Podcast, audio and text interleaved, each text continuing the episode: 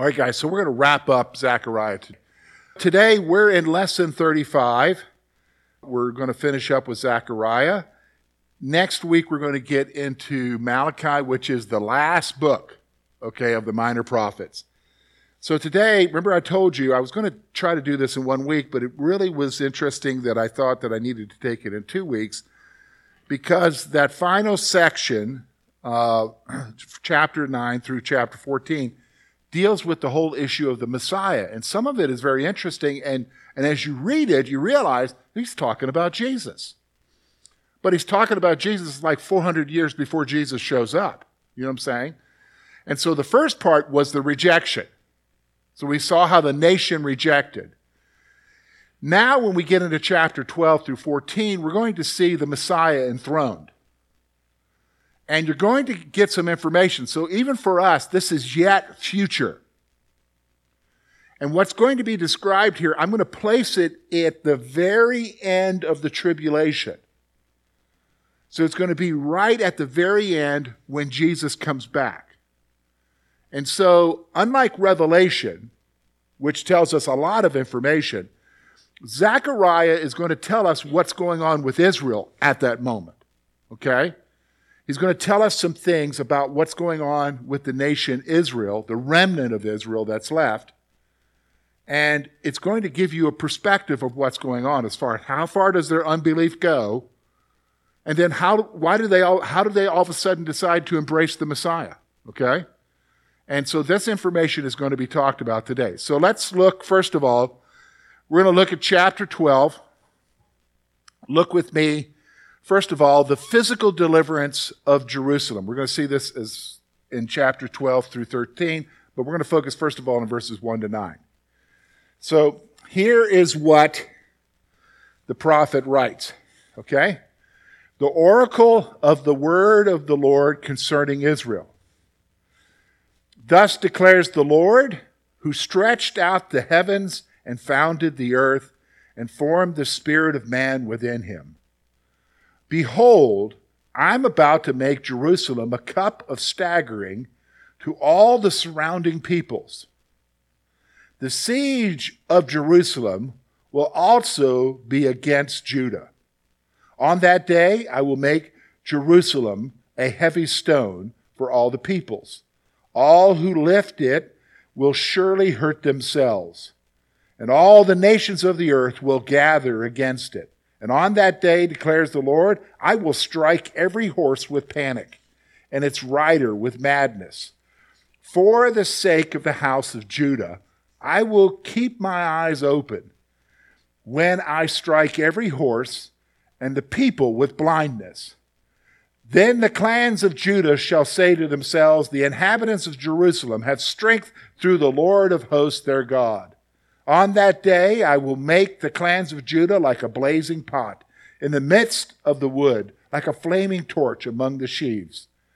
They shall devour to the right and to the left all the surrounding peoples, while Jerusalem shall again be inhabited in its place in Jerusalem. And the Lord will give salvation to the tents of Judah first, that the glory of the house of David and the glory of the inhabitants of Jerusalem may not surpass that of Judah. On that day, the Lord will protect the inhabitants of Jerusalem, so that the feeblest among them on that day shall be like David, and the house of David shall be like God, like the angel of the Lord going before them. And on that day, I will seek to destroy all the nations that come against Jerusalem. Folks, what's being described here is what we know as from Revelation is the Battle of Armageddon. Okay? The final battle. So here's what I want you to first of all see. The Lord proclaims that He is the one who created the heavens, the earth, and mankind. So he starts off by, before he's kind of announcing what he's going to do here or what's going to happen, He's kind of reminding the reader, I'm God. I'm the one who created everything. I created the heavens. I created the earth. I'm the one who breathed breath into man. Okay? I'm the one who breathed breath into man. So this is God speaking. All right? Jerusalem will become a place of judgment for those nations who besieged the city in Judah. So the place of Judah, Jerusalem, that area is going to become a place of judgment for all the nations of the world. Okay? Now, let me just stop for a moment. When we talk about nations of the world, you and I think in terms of borders. Okay? We think in terms of, well, United States, we have a border. We have a border with Canada. We have a border with Mexico. You know what I'm saying? We have our oceans. That's the United States. That, that place, landscape of borders. We think of Europe and the borders they have and everything. In their day, there were no borders. It was peoples. When you talk about nations in the scripture, you're talking about people groups. In fact, in the New Testament, the whole issue of nations that is translated nations is ethnicities, ethnic groups, which they're, where they are fluctuates, right? Okay? Where they are fluctuates. In fact, right now, you know, we've got throughout the world, not just here, people coming across the southern border. I don't know if you paid attention to the news. There's migration all over the world right now, and other nations not knowing how to handle it. We're not the only ones that don't know how to handle it. That's happened for what? Forever. People groups moving. Okay?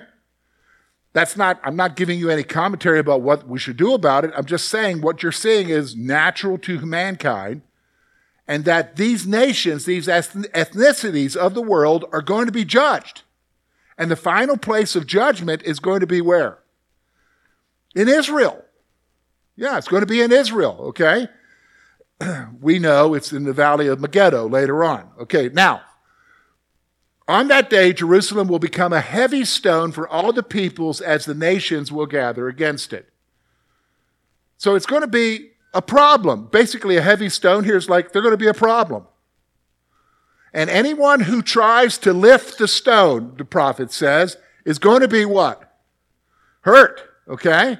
It's going to be hurt. If you try to deal with this stone, it's going to be a, a, a stumbling block for everybody.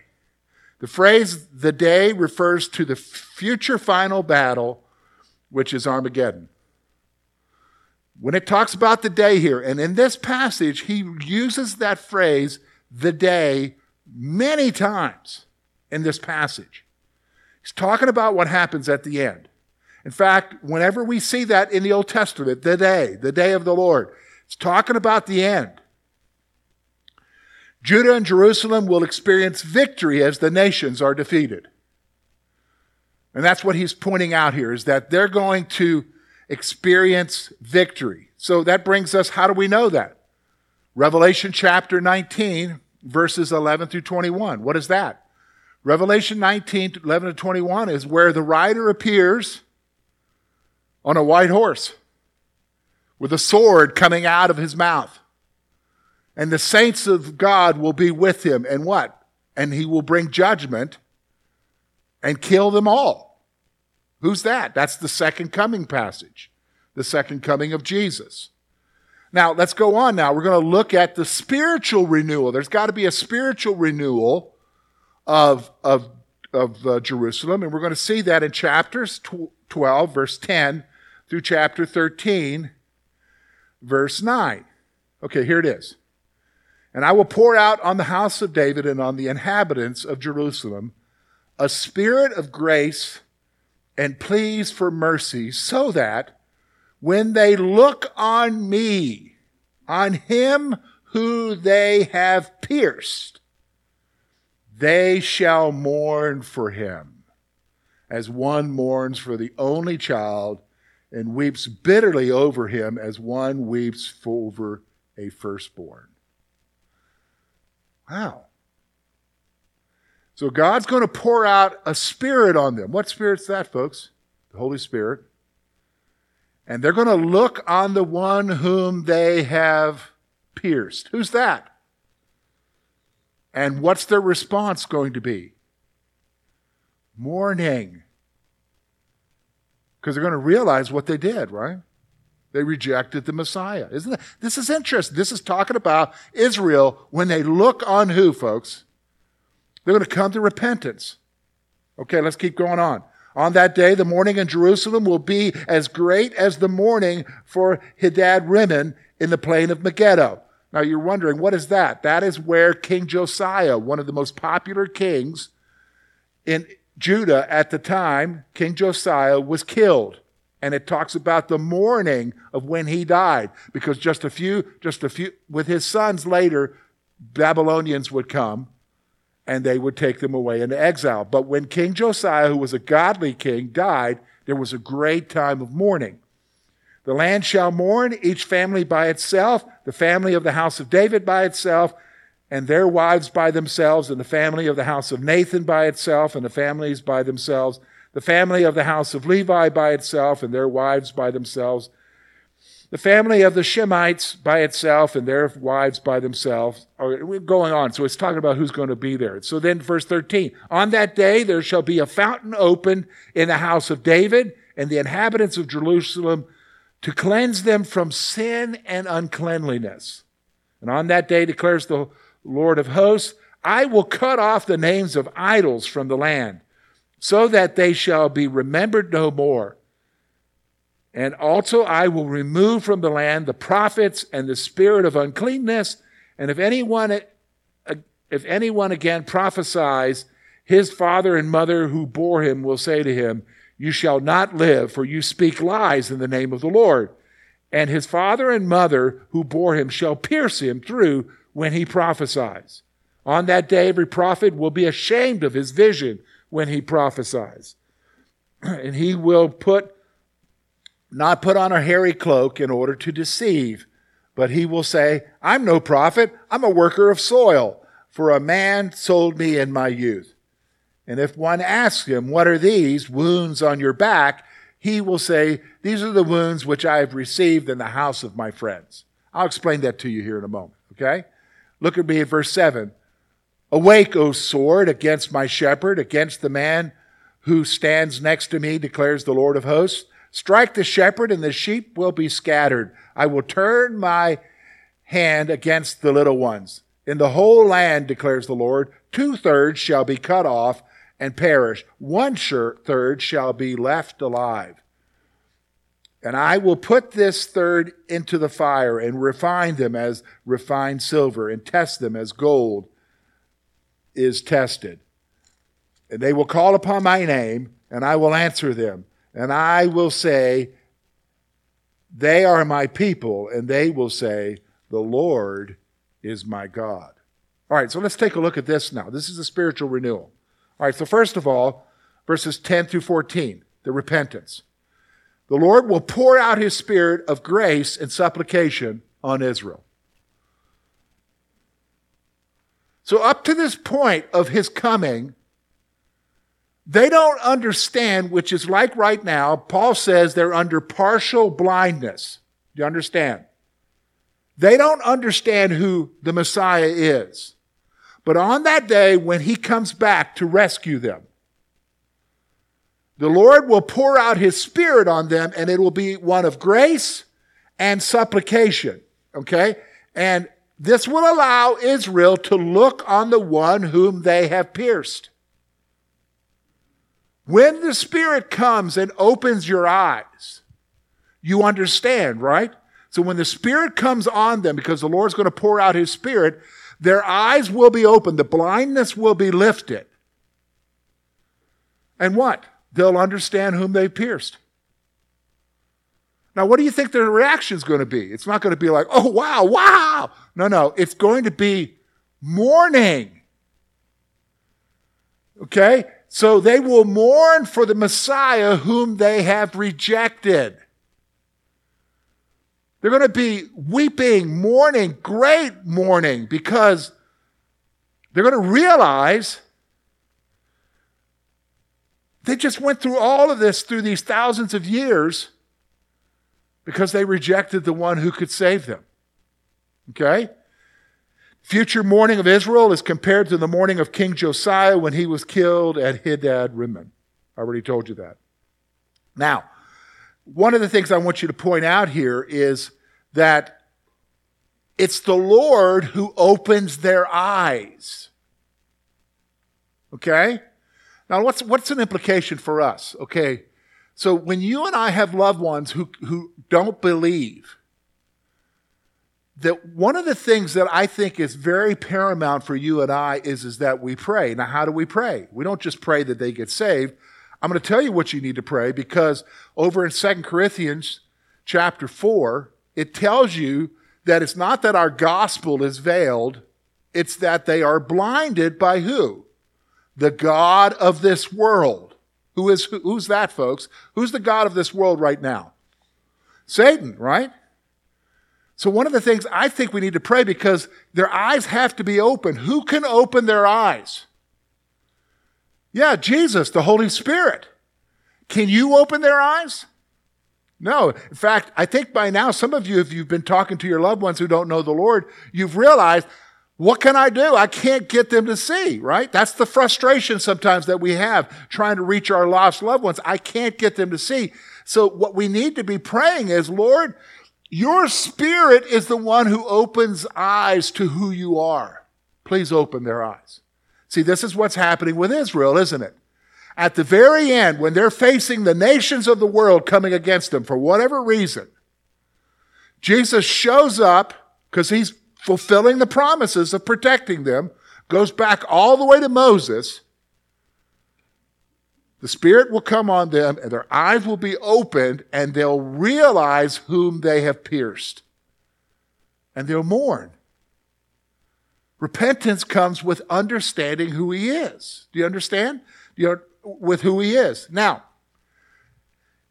what happens on that day? So here's, here's the blessings that happen. On that day, a fountain will be opened to cleanse Israel from its sin and uncleanness. So what does God got to do? He's got to cleanse them. You know what I'm saying? He's got to cleanse them. The Lord will remove their idols from the land and they will be remembered no more. They will no longer be remembered. They're idols. One of the interesting things I, have of, uh, about the people of Jewish descent right now. There are those who are Orthodox who worship the Lord, but there's a great majority of them who are not Orthodox. And, and, and I've read in different places where they'll say that they were taught you can believe whatever you want, just don't believe Christianity. So you'll find Jews that are Buddhists and Jews that are, that are worshiping other, other things. They're Jewish by ethnicity, but they have one thing they're not supposed to believe in Jesus. So they have other gods still. Do you, do you, understand what I'm saying? And so on that day, the Lord will remove the idols. He'll remove the false prophets from them. Here's the other thing the Lord will remove false prophecy and the false prophets from the land. There'll be no longer having people telling them wrong things in the name of the Lord. In fact, the false prophets will forego their practices for the fear of the Lord's justice. In fact, what he describes here, remember what he says when, when, when they'll, they'll no longer wear whatever their garments are that identify them as prophets. They'll quit doing that.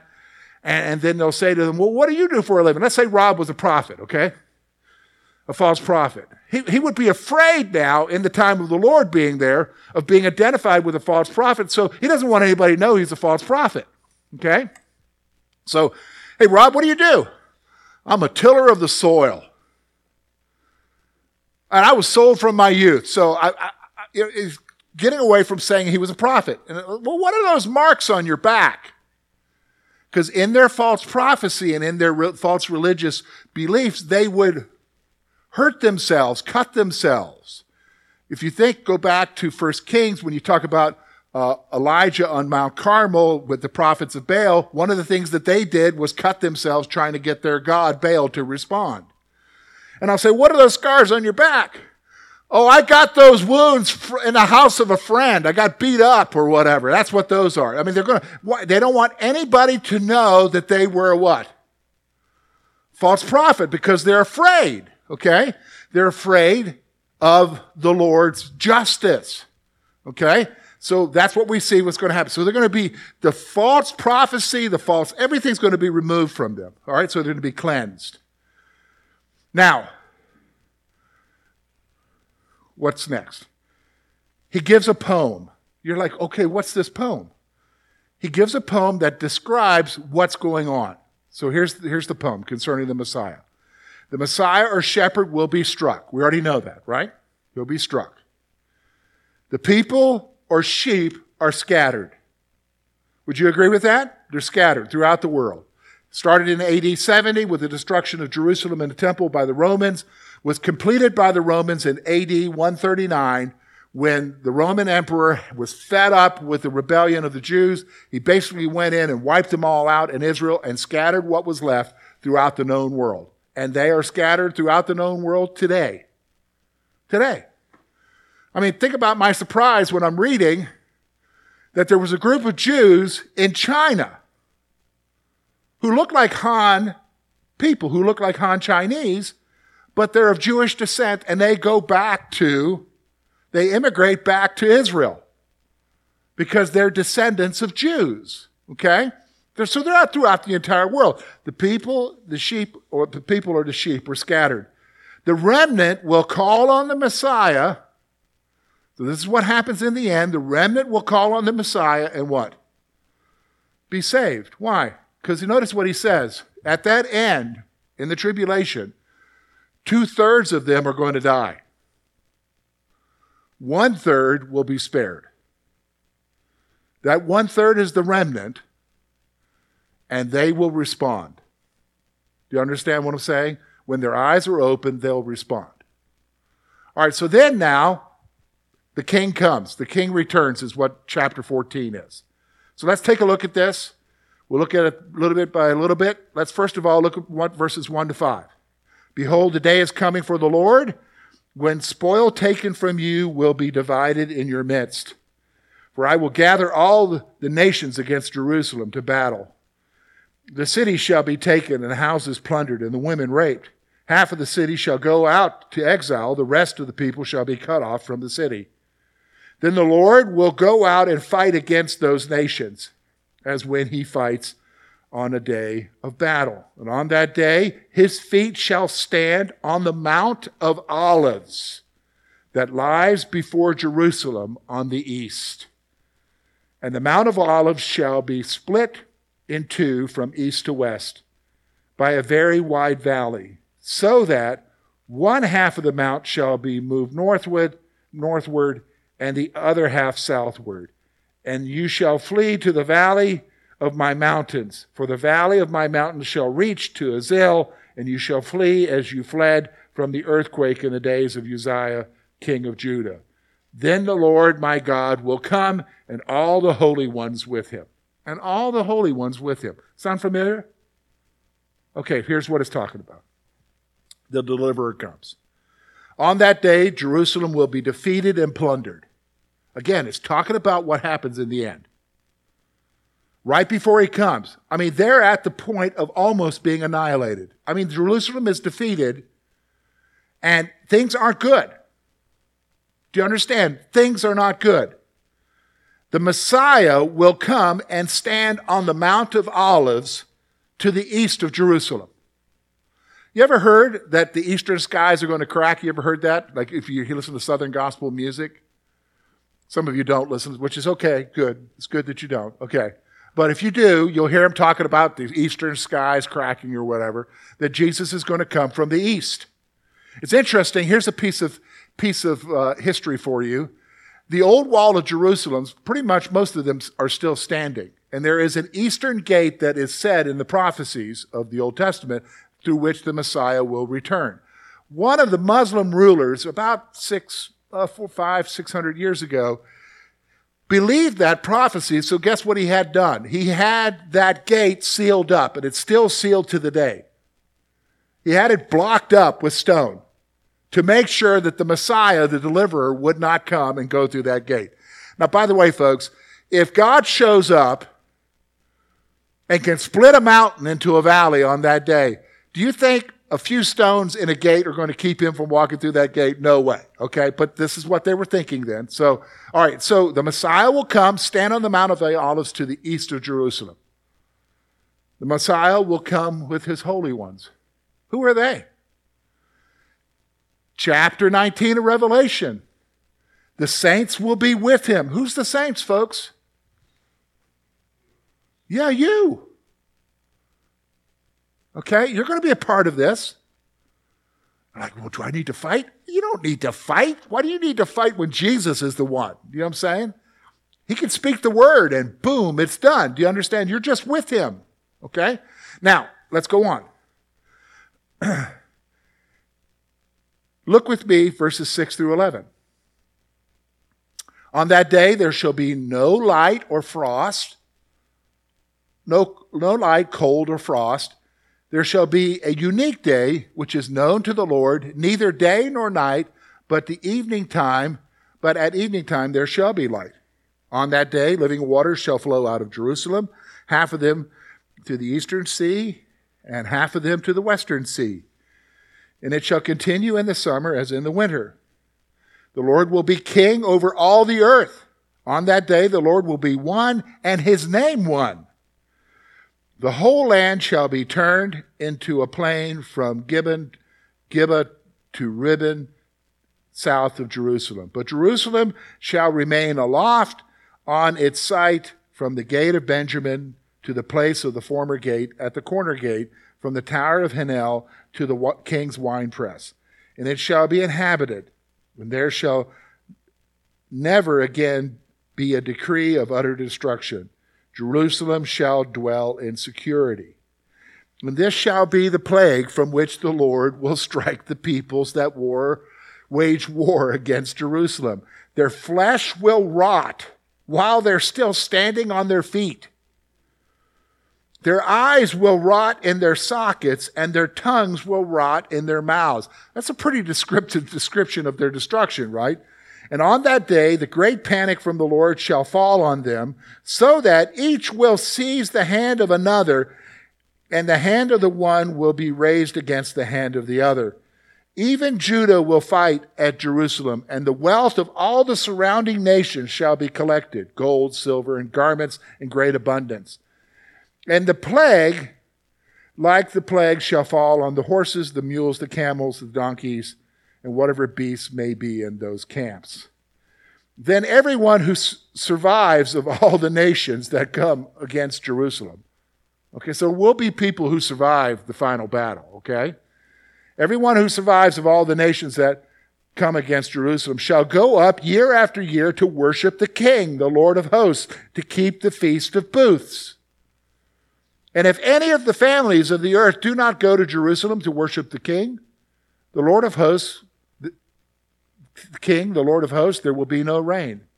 And if the family of Egypt does not go up and present themselves, then on them there will be no rain. There will be a plague for which the Lord afflicts the nations that do not go up to keep the feast of booth. There shall be punishment to Egypt and punishment to all the nations that do not go up to keep the Feast of Booths, which is the Feast of Tabernacles, folks, just so you know, okay? On that day, there shall be inscribed on the bells of horses holy to the Lord, and the pots of the house of the Lord shall be as bowls before the altar. And every pot in Jerusalem and Judah shall be holy to the Lord of hosts so that all who sacrifice may come and take of them, and boil the meat of the sacrifice in them. And there shall no longer be a traitor in the house of the Lord of hosts on that day. All right, let's talk about this. This is what's happening, okay? Here's what I want you to see. The king returns. We've already seen that. We're going to see that he is, his kingdom is established. On that day, there will be a, a difference. There should be a difference in that there will be no light of day, cold, or frost. So things are going to change environmentally when Jesus shows up. What do you mean environmentally? A spring of living water will flow from Jerusalem continually. It's interesting. It's a pretty arid place. Do you understand?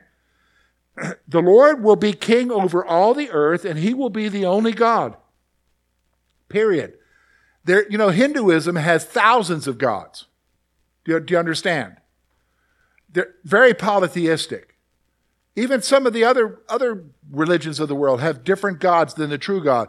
There's only going to be one God now in all the world. He's going to be the ruler of the world. There's only going to be one God. Okay? The land of Judah will be turned into a plain. if you go to Israel right now, there are different parts and different landscapes, but what it's saying is Judah will now become one open plain. Everything will be leveled. How's that possible? It's God, folks, okay? It's going to be level, all right? One open plain. In fact, Jerusalem will still be aloft. The only thing that will be high is Jerusalem, okay? And it will be secure. The Lord will destroy the enemies of Israel with a devastating plague. Wow. Literally, their flesh will rot off of them. I mean, that's, it's not going to be that big of a battle, is it? Do do you understand? Those who survive from the nations will come to Jerusalem each year to worship the Lord. So there will be survivors. And those who survive from all over the world are going to come where? At the Feast of the Tabernacles, which is called the Feast of the Booths here. They will come and pay homage to the Lord. Those nations who refuse to come will be punished. What do you mean punished? Well, let's say Clearfield County decides, I'm not going this year. We're not going. We get punished. How? No rain. Think about a, a long drought. Do, do you understand what I'm saying? What kind of effect would that have in our area? Yeah, a pretty big effect, right? Everything will be dedicated to the Lord as holy to the Lord. Everything. There will be on, on your horses, if we have horses, they'll be holy to the Lord. The pots will be holy to the Lord. Do you understand? And we'll share in the sacrifices. The only ones who could share in the sacrifices before were the priests, right? But we will all share in them now because we're priests to the Lord. And there will no longer be a need for a Gentile merchant to defile the temple. What do you mean, a Gentile merchant? Remember when Jesus cleared out the temple? Who was in the outer court in the court of the Gentiles? Who, who was out there when he cleared out the temple? Anybody remember? Money changers. What else? Traders of trading what? Doves, sheep. Yeah. And what were they doing? Because you had to have them inspected. In fact, it was a big racket because the merchants were connected with the priests and you had to have them inspected. So let's say I brought my sheep, my lamb, I carried it all the way. And again, let's say Rob's no longer a false prophet. Let's say he's the priest who's inspecting, and I show up with my, my lamb, and I think it's perfect, but Rob looks at it and says, Ah, do you see right there? There's one black hair. It's not perfect. So what do you do now? You carried the sheep all over the place. And I would, Rob would say, Well, you need to go get an approved one. Where do I get an approved one? Right outside the court of Gentiles. So I go out there and I go to the, okay, so Rob is now the trader. Let's say he's a Gentile trader now, okay, or, or a trader. I got my lamb here. What do you think? He's like, Rob says, oh, you know, it's not really that good. Oh, it's got one little black speck there. You know what? I'll give you two bucks for it. Okay. All right, but I need to buy a, a perfect one. Rob says, okay, well, here, I've got some perfect ones. How much are they? $50. Do you, know what I'm saying? And then they know this from history, then they would share the profit with who? The priests. Now, what about that one I just sold with a little black hair or whatever? Pluck the hair out, sell it to the next person. Do you, do you understand? So he's saying here, the prophet, the prophet is saying here, there's not going to be a need for a Gentile merchant. There's not going to be corruption there anymore. Isn't that interesting? And then it ends. That's the end of the book. That's the end of the book. So when it comes, it's going to be a come. And, and, and you look at this and you think, wow, I never knew that was in Zechariah. There's a lot in Zechariah, isn't it? About the Messiah, and especially about what Israel is going to be like and how they come to repentance. Okay? All right, so next week, we're going to get into Malachi, the final book.